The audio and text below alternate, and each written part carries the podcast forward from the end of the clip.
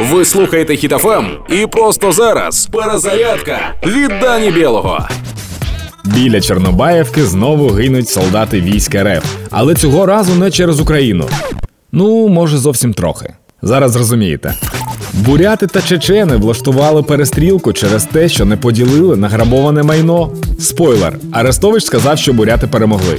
Ситуація дуже проста: тікток війська Кадирова ніколи не йдуть у перших рядах, бо комусь треба пилити контент.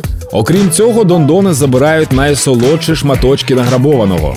Ну і буряти вирішили не терпіти, а звільнити українське майно з лап вівце коханців.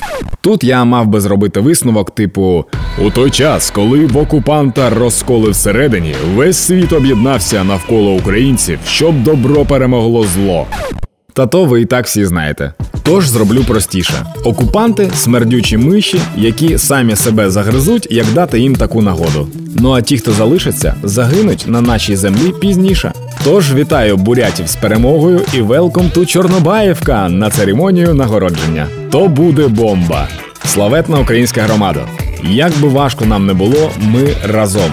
Ми не тільки вистоїмо, а й впевнено переможемо. Тож працюємо, допомагаємо одне одному та нашим воїнам. Слава Україні! Проект Перезарядка на Хітофем від Дані Білого.